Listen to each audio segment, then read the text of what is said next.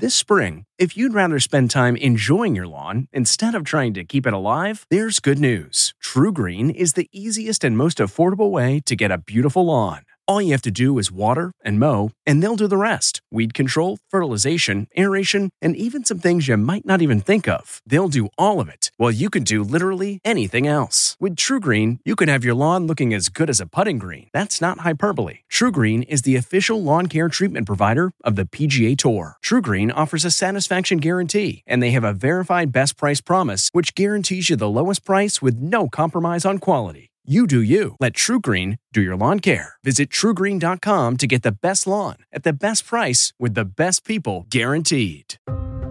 This is America Changed Forever from the CBS Audio Network. Do you hear that? That is the sound of anticipation. Thousands of people packed together, waiting together for something magical.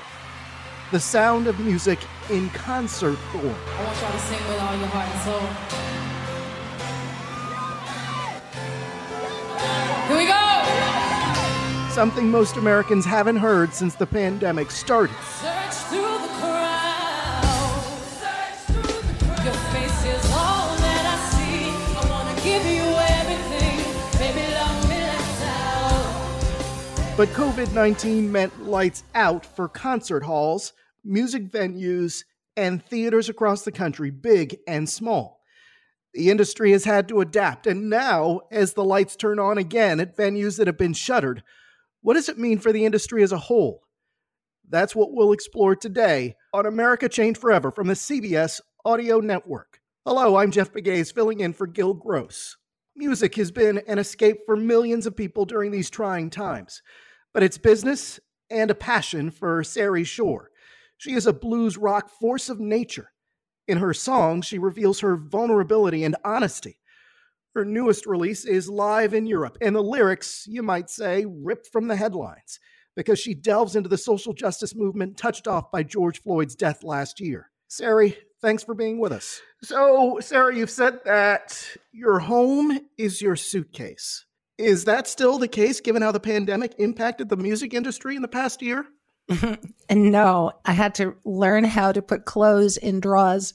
You know, I, I haven't been home for this long a stretch since I was 19. And it's it's a shock to your system. Mean, you know, it really in fact, my family still forgets I'm in town. They all got together over the weekend. They had this nice outdoor gathering and they didn't invite me. And I asked them why, and they said they forgot I was home. Oh my goodness. what have I done wrong? so, this is an adjustment not only for you, but for your family. yes, it is.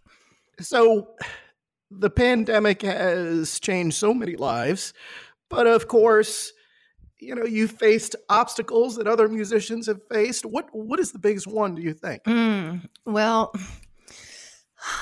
for me, it was losing the tour. We had this massive European tour right when COVID hit, you know, and this thing, it, it took probably six months to put together a brand new album to promote. Very exciting time, a lot of anticipation around the tour. And, you know, things kick off. We're in the Netherlands. Then the next show is Belgium. Then the third show is Austria. We're getting ready to load in all the gear into the venue. We have a sold out show. Everyone is happy, especially the record label. The news hits. Government is imposing restrictions on public gatherings, can't exceed more than 400 people, and our show is canceled. So, you were overseas at the time. Yeah, and almost didn't make it back. In fact, we were in such a panic. We we had to get back from Austria to the UK, and that is, you know, no small trip. That's about twenty hours, and in a tour bus, you can't really make great time. But we were going through one country after another that was imposing lockdown, and I realized if I didn't get my band and crew out of Europe, I would go broke just if we got locked down somewhere, the cost of hotels and and keeping the food, you know, going for everyone to stay alive, it would just totally bankrupt me. But we made we just barely made it back to the UK, and um, they were kind enough to slow down as they passed Heathrow, where I jumped out. I had to leave everything behind except my passport, and I literally ran through the terminal to catch the last flight back to New York. And I, am thinking, thank God I've run marathons. Mm. So was was that an unsettling beginning to an awful year or or have you found the silver lining in all of this? Well, you know, when once I got back to Brooklyn, I decided to start saying, "Okay, I'm home. This is this is this is nice. How can I make this even better?" And then I would smile because when you smile, you fool your nervous system into actually believing you're happy. So the first thing I did was focus on songwriting, and I'd go on these massive long walks, like five hour walks, where else but to LaGuardia Airport. Because even if where else I'm just so used to going to airports. Yeah, from Park Slope to LaGuardia, that's a five hour walk, folks. You should try it. It's really interesting. But I need to move when I'm writing lyrics, and I'm normally doing that on the tour bus or a train or a plane or now very long walks. But you know, when I I had to do a lot of soul searching and figure out what is it that I really love about touring. And, you know, it's so clear when you, when you don't have that. It's what you miss is the human connection that makes you feel you're a part of something bigger. And as a storyteller, I just had to figure out a way to share my stories in a different way and figured out that I could I could do it instead of on stage, but through the lens of my iPhone. Mm, And that's interesting because shortly after you got back, relatively shortly, George Floyd happened. Yeah. And I say that because there is this this theme in some of your recent songs of social justice.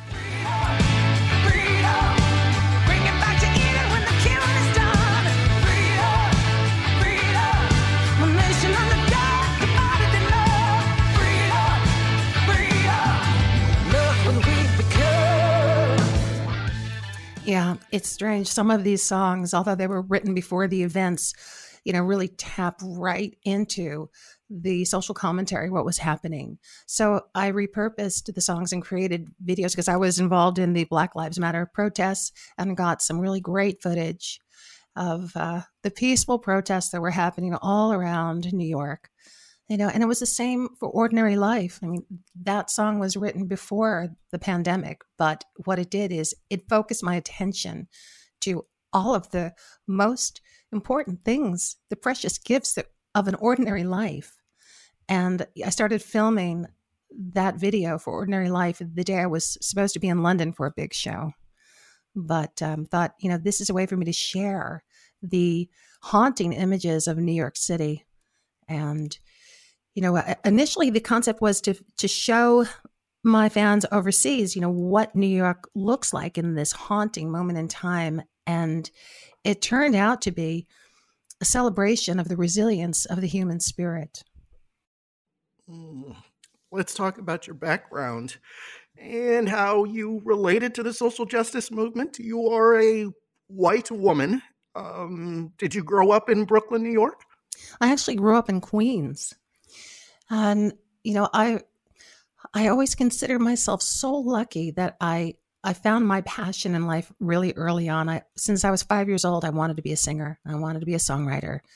But because of that, I always felt that I needed to find a way to give back the the good fortune that I've had. So um and thank you know, my mom did a great job when she was raising us, you know, introducing us to a lot of different social causes and making us aware, you know, that, you know, there were so many people, you know, that didn't have the privileges we took for granted. And we would volunteer, you know, in all these different places. And it made a big impact on me. Well, how do you know when you have a song that's going to appeal to a wide audience? Do you have a team that you work with, or do you feel it in your gut?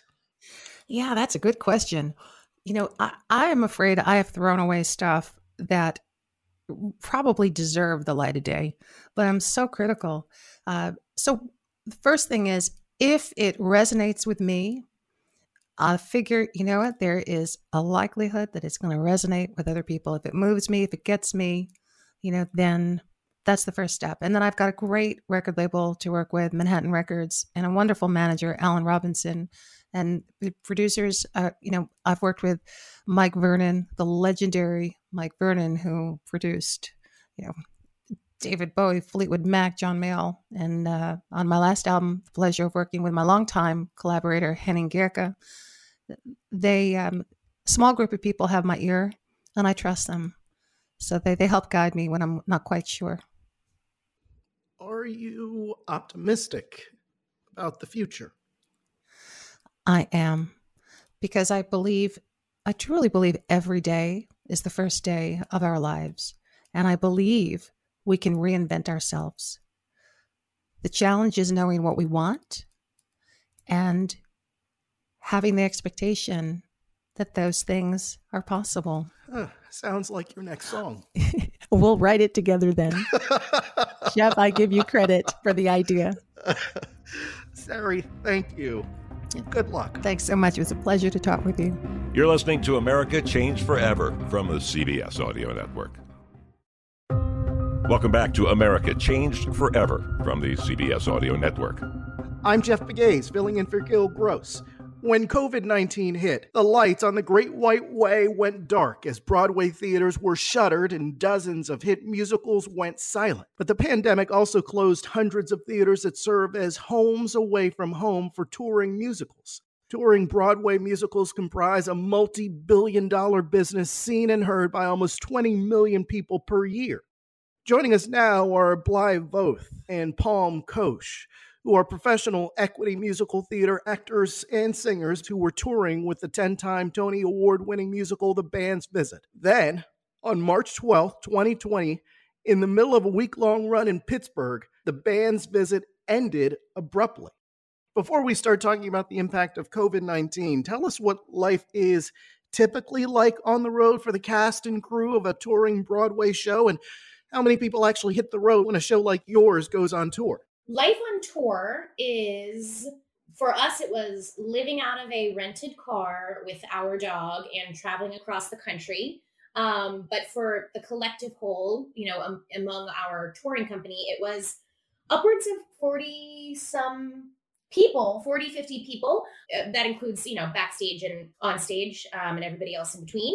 We travel as a, a, group. We go to i mean i think we ended up going to almost 20 different cities it's a lot of going to new cities and the local crew telling you, oh, you have to try this food thing or you have to try this food thing. The problem is every city's food specialty is fried. So, you know, what, one city's got fried Coca Cola, one city's got fried Oreos, and you keep telling yourself, oh, well, I'm only in Cleveland once or I'm only in Toronto once.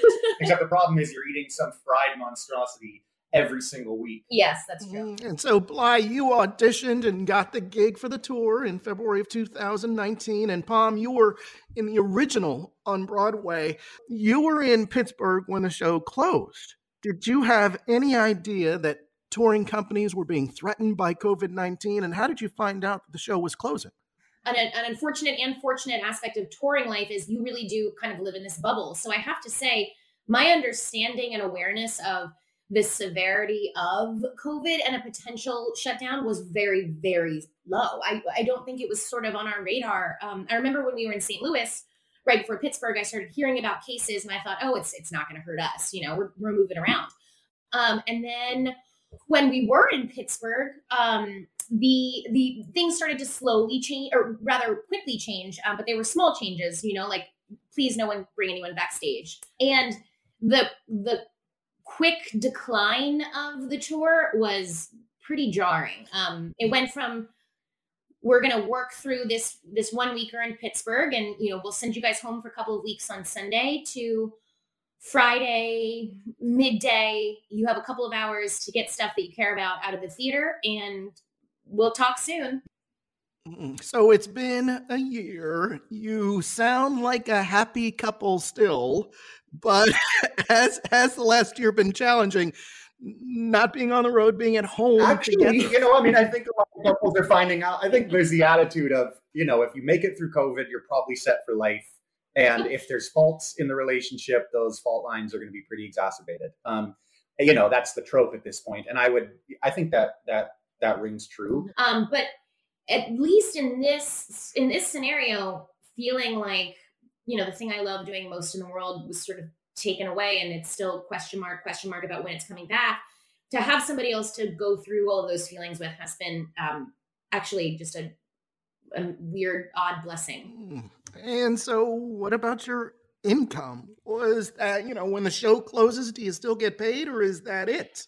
You do not still get paid. Um, you know, we've had a uh, we. It's also as as gig workers and as as people who've you know worked in multiple states in 2019. Um, you know, it's it's been a really rough go of it trying to piecemeal you know tiny odd jobs together to sort of survive and um we we're not an easy it's not an easy unemployment situation um you know if you looked at our at our employment for 2019 into 2020 i mean we, we're a nightmare Mm, So that has been a challenge.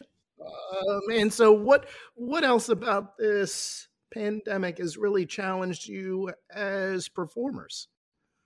Well, I, you know, we're we're in New York right now, um, and you know, I think that the pandemic, like like everything else, the pandemic hasn't so much created as many new problems as it's exacerbated the problems that were already there, right? So the problems that actors face in general are going to be, uh, you know, uh, it's going to be problems qualifying for and keeping your health care. It's going to be having a consistent income.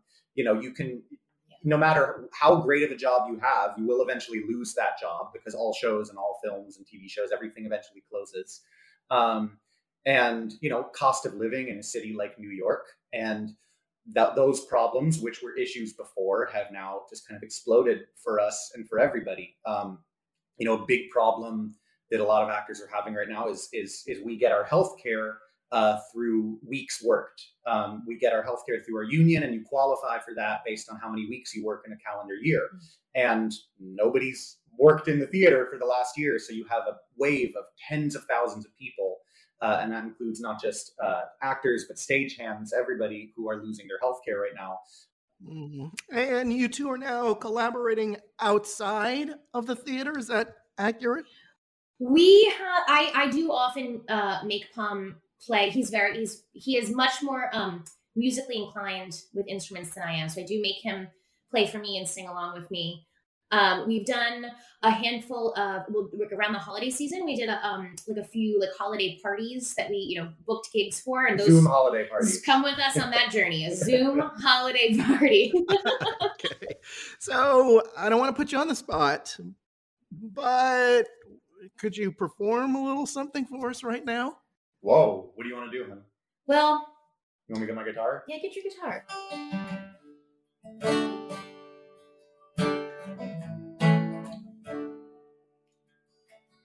I have an old woman named after my mother. Old man is another. Child is grown old. Dreams with thunder. Lightning was desire. This old house would have burned down a long time ago. Make me an angel flies from Montgomery. Make me a poster of an old rodeo. Just give me one thing I can hold on to. Believing is living, it's just a hard way to go. That was beautiful. And that's for that's for the late great John Prine, who Yes. is one of the saddest losses of COVID. for sure. Absolutely. It's been a tough, tough year for millions, tens of millions of people across this world. But, you know, many of us look to music to to help us get away from it all, to escape. And Bligh, I know that uh, you're working on a country music album. Yeah, I like the I like the question mark after it because I often feel that same way. Well, this is is this a this is something new for you? It is, and you know, I started working on it right before I went out on tour um, with, a, with a producer friend of mine, and um, you know, sort of learning the ins and outs of writing your own music and, and like adapting also music that he had written to sort of better showcase my voice and, and sort of like the sound that I thought I had and was sort of playing around with. Um, it's a it's there are there's a lot of time where it's really hard to kind of inspire creativity, um, but for me, if I can sing a little bit every day, that often bolsters my mood, you know, my my energy and my sort of like day to day excitement, even though we're still sort of all together paused. Yeah, and I don't write anything. I just play Bruce Springsteen covers by myself. So. Well, hey, that works too. Yeah. That works too. And so, are these? You know, I'm, I'm wondering. Well, I, I think I know the answer to this, but this is the way you've had to stretch yourself in different ways. Is sort of you know what the pandemic has forced so many of us to do.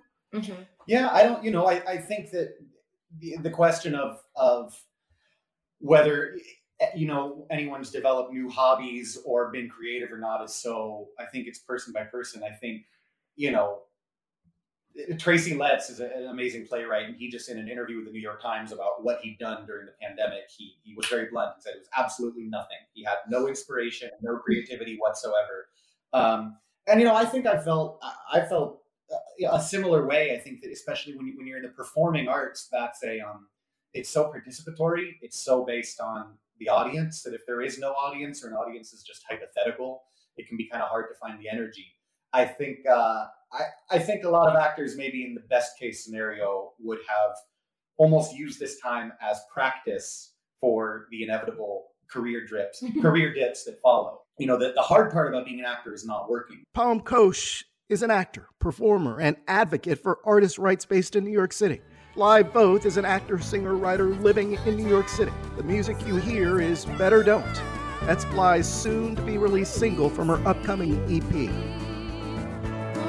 one, maybe you better don't. Maybe you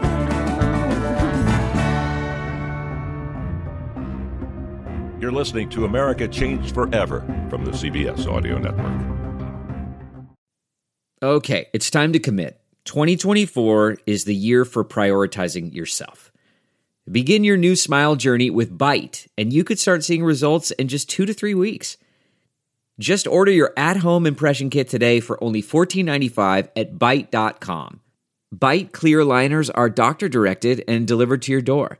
Treatment costs thousands less than braces, plus, they offer financing options, accept eligible insurance, and you could pay with your HSA, FSA. Get 80% off your impression kit when you use code WONDERY at Byte.com. That's B-Y-T-E dot com. Start your confidence journey today with Byte. Welcome back to America Change Forever from the CBS Audio Network. I'm Jeff Begays, filling in for Gil Gross. When COVID 19 stifled musical expression, two legendary music producers, Timbaland and Swizz Beatz, challenged each other to an online battle playing their biggest hits against each other. That battle gave birth to the webcast series Versus. Khalifa Sana takes a look at the new innovation that attracts millions of viewers to watch artists face off live, like DMX against Snoop Dogg, and even legends like Patti LaBelle and Gladys Knight. We met a long, long time ago, but we've been like family since. Absolutely. Yes. Patti LaBelle and Gladys Knight have done it all. We had our babies at the same time. We're trying to work. We're trying to be on stage. Remember that, Patti? Yes, baby. I'm her biggest fan. I mean, my goodness, when she sings If I Were Your Woman, that's the song that makes me crazy. So close. Last year, for the first time, they went head to head.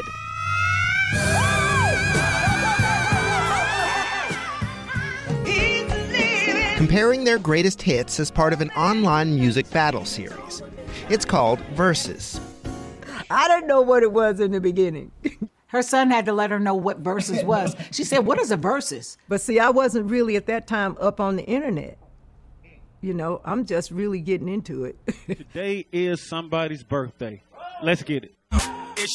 In a versus matchup, See, ain't no other way to play the game the way I play. two artists come together to play their biggest songs, with people all over the world watching live on social media. Now, Miss Patti, Miss Patti, I know you're a flip phone person, right? How do you know that? Don't don't tell me that you were watching Versus on your flip phone. No, I was watching it on my TV, honey. My son hooks me up. We didn't even make an announcement. We didn't make a flyer. Versus was created by two pioneering hip hop producers, Swizz Beatz and Timbaland. They've worked with just about everyone in hip hop and pop music. In fact, Swizz Beatz is married to Alicia Keys. During the early days of the pandemic, with concerts shut down, they wanted to give people a show. And they were inspired by a long tradition of musical competition. When reggae DJs go head to head, it's called a sound clash. And in hip hop, there is a history of friendly battling, and not so friendly battling, as seen in the film Eight Mile, starring Eminem. What's the matter, dog? You? This guy's a gangster? His real name's Clarence. You really talk about how it's about bringing people together. It's a celebration. Which is it? Is it a celebration or is it a competition? Definitely a celebration. Celebration. But I think that the competitive spirit is always good as well. You want to play your best songs, you want to be calculated because you want to please your audience. Right. Right? And so, like, oh, when this person play this, I'm going to play that. Yo, that's crazy. What's up? What's up? I'm in the car. That's They started Versus on a whim, with Swizz Beatz versus Timbaland. You having fun? This is so good for the culture. Let's go. Timbaland was in his basement, Swizz Beatz in his car. You changed the radio with that, but I changed the streets with this. I knew it. You didn't have a set list arranged in advance. I, I definitely didn't. I, I, I, was, I was using YouTube. I was using iTunes. I mean, I was just pulling up like my name, like playlists that people made, and I was just picking them as he was playing his tracks. We just gonna do it something like this. Let's go. In their matchup, Swizz played Get Me Body, one of his hits with Beyonce. Timbaland responded with Get Your Freak On, one of his hits with Missy Elliott. When it's happening, you, you're not. Your, your mind is working so fast. Right, right. There's hundreds of songs that me and Tim produce each. There's no way we're remembering all the songs. Now, Versus itself is a hit too. I knew it was something special when everybody kept saying who's next and what's next. There have been 24 matchups so far. Most recently, the reclusive soul singer D'Angelo came to the Apollo Theater, where he competed against himself. Thank y'all for hanging out. Hey, hold up, homie. Hold up, hold up, hold up. But sometimes these celebrations can be tense. Then there's Gucci Mane and Young Jeezy, two of the great rappers from Atlanta, and these are guys that have a real history. I want to welcome everybody out there in the internet world to this history. There's more than 15 years of bad blood between them. In 2005, Gucci Mane was charged with murdering one of Jeezy's proteges, although the charges were dropped. And here they are in the same room. And my phone is blowing up. Everybody like cancel it, shut it down, stop now. Yes. It's gonna finish Versus. This is gonna be a massacre. Let's do it. Instead, the two sworn enemies made peace, Because life is too short. Put your differences aside. made headlines, and made Versus less about rivalry and more about respect. We don't believe in trying to outdo each other. We just do. And that's what we did. And we had sister fun. Versus was acquired by the media company Triller, which plans to keep the matchups coming even once the pandemic is over. Are we ever going to see Paul McCartney versus Mick Jagger versus? You know, we plan on going global with it. And there's music and genres that, that we're gonna cover that's gonna be amazing. Versus co founder, Swizz Beatz. You're listening to America Changed Forever from the CBS Audio Network.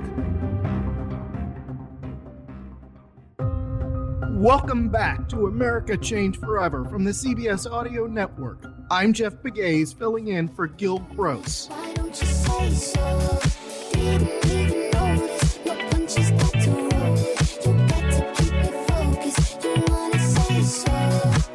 The smash hit Say So by singer songwriter and rapper Doja Cat blew up on TikTok, becoming a global phenomenon charting in over 50 countries.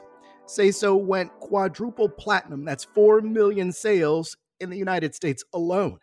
The remix version with Nicki Minaj went to number one on the Billboard charts. But get this because of COVID 19, Doja Cat has not performed that song in a live concert venue ever helping us to understand how artists are finding success in the age of COVID and how the pandemic has perhaps changed the way we consume music forever, is Bill Werde, currently the director of the Bandier program in the Newhouse School of Public Communication at Syracuse University. Bill previously served as editorial director for Billboard.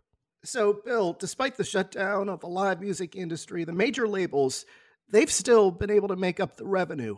How have they been doing it? Well, you know, for the record business as opposed to the music business overall, uh, COVID has not changed much about the fundamentals of their business. Uh, people are still listening to music, and in fact, uh, most indicators are people are listening to more music than ever.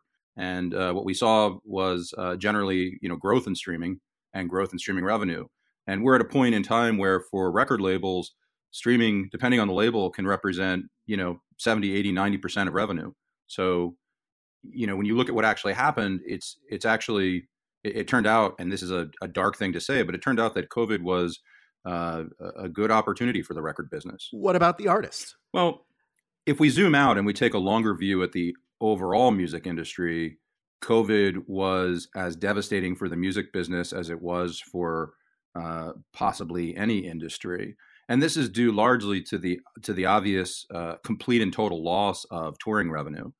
Uh, you know, for for a typical established artist, touring revenue might be you know two thirds or more of their income. Certainly, on a touring year for an arena act, uh, that's the biggest part of their livelihood.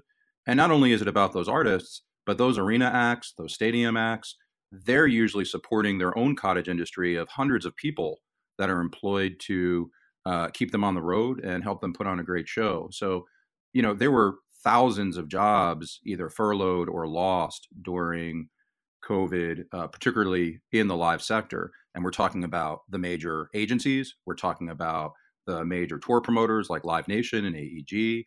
We're uh, talking about all of the crew. We're talking about local venues, uh, many of whom will not come back after COVID. Um, so yeah, it was it was pretty devastating on that front. It sounds like there have been some innovations in the music industry that will last. Yeah. So you know, COVID certainly has led to innovation in the music industry that I would expect to stick around. Some of that is because you know there were some good ideas. Uh, I think COVID forced social media to get a lot more social and a lot more engaging. You had programs like Versus, uh, where you know you had top uh, hip hop and R and B stars uh, sort of competing, but really more just almost storytelling uh, against each other. You know, I'm going to play my catalog, you're going to play your catalog, and we're going to see what the fans you know love more. Um, and that really became sort of one of the the runaway hits in the music space in um, during COVID. And that was you know that was based at least initially in, entirely on Instagram. Uh, you were seeing uh, hundreds of thousands of people tune in for these shows. In some cases, these Instagram shows were generating larger audience than some popular cable shows at different times. So you know, I think broadly speaking, the rise of streaming that happened during COVID is going to stick around. Um, it's going to stick around because it's created some exciting new experiences for music fans. Uh, and I think it's also likely to have every opportunity to stick around because it took in a lot of investment from some of the major players in the music space. Um, Live Nation, which is the largest music promoter, the largest tour promoter in the world, uh, they bought a company called Veeps, which is you know which exists to create the infrastructure and uh, the technology to stream music and to stream specifically uh, events, stream stream live shows, live performances, things like that. Um, Scooter Braun, the famous manager of Ariana Grande and uh, Justin Bieber, um, he bought in on a company called uh, Moment House. He invested heavily in a company called Moment House, which again is another company that you know sort of emerged during the uh, pandemic to stream live shows. So you know when big players like this are putting money down on a on a technology, uh, you can bet that it's going to have every opportunity to have legs. Um, so yeah, I mean, I expect a lot of that to stick around. One of the big questions in the music business is exactly how uh, much fans are going to want to do anything online once they do have the alternative, right? I think I can speak for an awful lot of music fans when I say uh, I'm going to be happy not to spend time staring at my screen, particularly if my alternative is going to an actual concert. Um, but all that said, you know, listen, um, streaming, so all forms of social video were generally growing before COVID. COVID exploded that growth, really hastened that growth, and I think we will see um, that into the future. The other thing to keep in mind is there's going to be a lot of of um, pressure on the acts and on the promoters to make up lost money. Right? There was almost literally not a dollar made in the touring space uh, during the year of COVID in America, and so you know you're going to have this mad rush back to the venues. There's going to be a lot of competition for those venues. There's going to be a lot of crowding uh, you know and so i'm hearing all sorts of changes that may come from what we've considered the typical touring business right? You may see uh, multiple shows a night in a venue as people try to make up some of this lost revenue. But with that i think you may also see um, tours looking to streaming to create additional revenue. So if I'm a touring artist, um, you know, if I sell out a show, then do I add a live stream, maybe take in some money from a brand partner, maybe charge fans a small amount who couldn't, you know, get a ticket to go to the sold out show, and now they're able to have that experience at least online. So yeah, I, I think you'll you'll see some of the things that emerged during COVID continue to play a role in the music business for sure. Um, and then you know, I don't know if this is germane and it's not so much to do with covid but the other big story in terms of like new technology and music during this time period was the emergence of nfts uh, non-fungible tokens the idea that we can take art or art and music turn it into a digital experience tokenize it so it, it can't be duplicated per se um, and you're seeing um, a lot of value flow into that space right now both from investors and from fans who are who are buying these new nfts from from artists. Nft stands for non-fungible token and basically it's sort of where um, any form of art intersects with the concept of the blockchain and particularly bitcoin. So that is to say um, you can take a piece of art. Let's say you make a uh, a song and you have a music video with it. Typically what we might have thought about doing with that video was just uploading it to youtube and letting fans stream it. But in the NFT space, uh, you can sort of give it a, a, unique ID, as it were, a unique a unique address. Uh, it's called tokenizing, and so the non fungible part means you know this is the one version of this artwork that exists. So it's almost like you know in the non digital space, if you thought about well, I'm going to record a song, and then instead of uploading it to Spotify and letting people stream it, I'm going to sell it to one bidder, right? And so you're seeing some of those economics play out in what people are referring to as NFTs and the the pricing right where you have bands in particular that have a big following and have super fans um, this sort of created scarcity combined with the hype in general around all things blockchain right now is really driving a lot of sort of staggering prices to to, to some of these artists and some of these artworks we're going to have more music success stories in the age of covid from Bill Werde right after this. You're listening to America Changed Forever from the CBS Audio Network. Man, that sunset is gorgeous. Grill, patio, sunset. Hard to get better than that. Unless you're browsing Carvana's inventory while you soak it all in. Oh, burger time. So sit back, get comfortable. Carvana's got thousands of cars under $20,000 just waiting for you. I could stay here forever. Carvana, where car buying meets comfort, meets convenience. Download the app or visit Carvana.com today.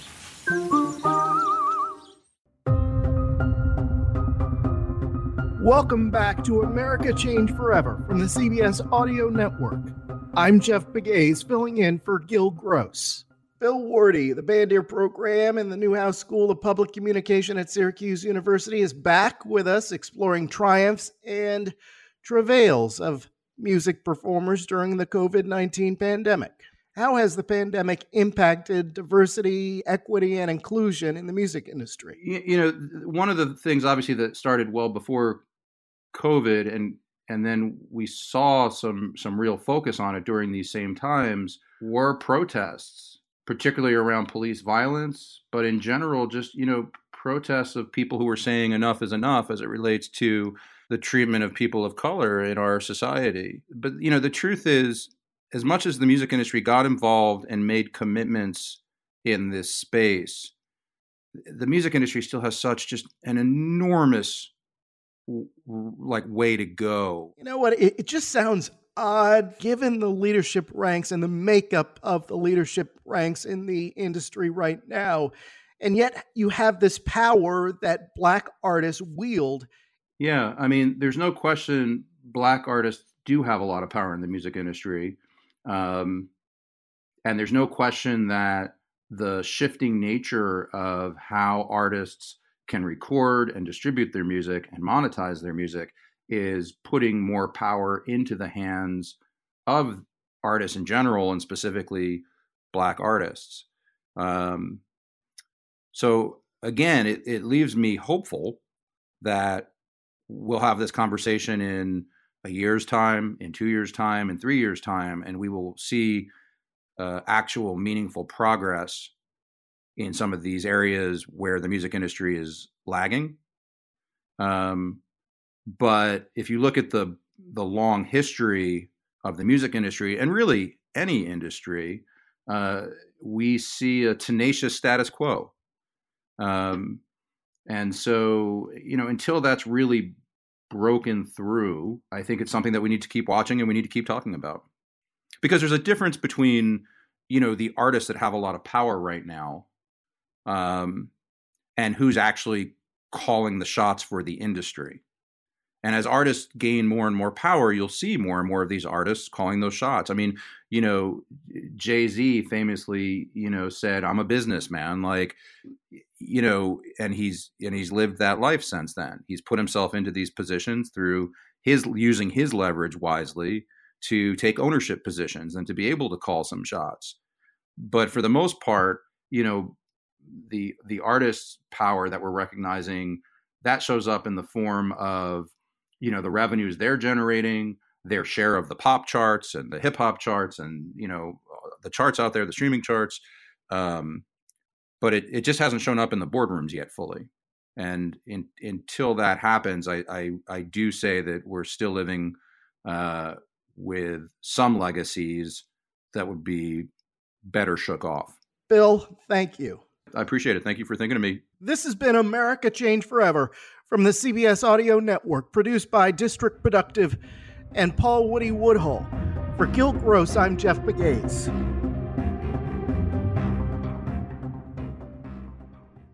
The Hargan women seem to have it all. From the outside looking in, we were blessed. My mom was amazing. But as detectives would soon learn, there was a lot going on inside the Hargan household. Ashley and I have been calling my mom and the house and Helen. No one's answering.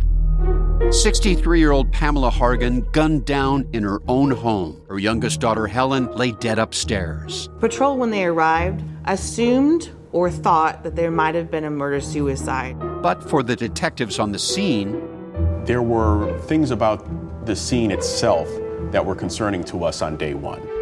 who would want to kill their mother and their little sister? There is no boogeyman here. It is exactly who we think it is.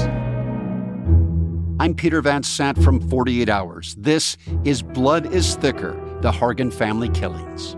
Listen to Blood is Thicker The Hargan Family Killings early and ad free on Wondery Plus starting May 1st.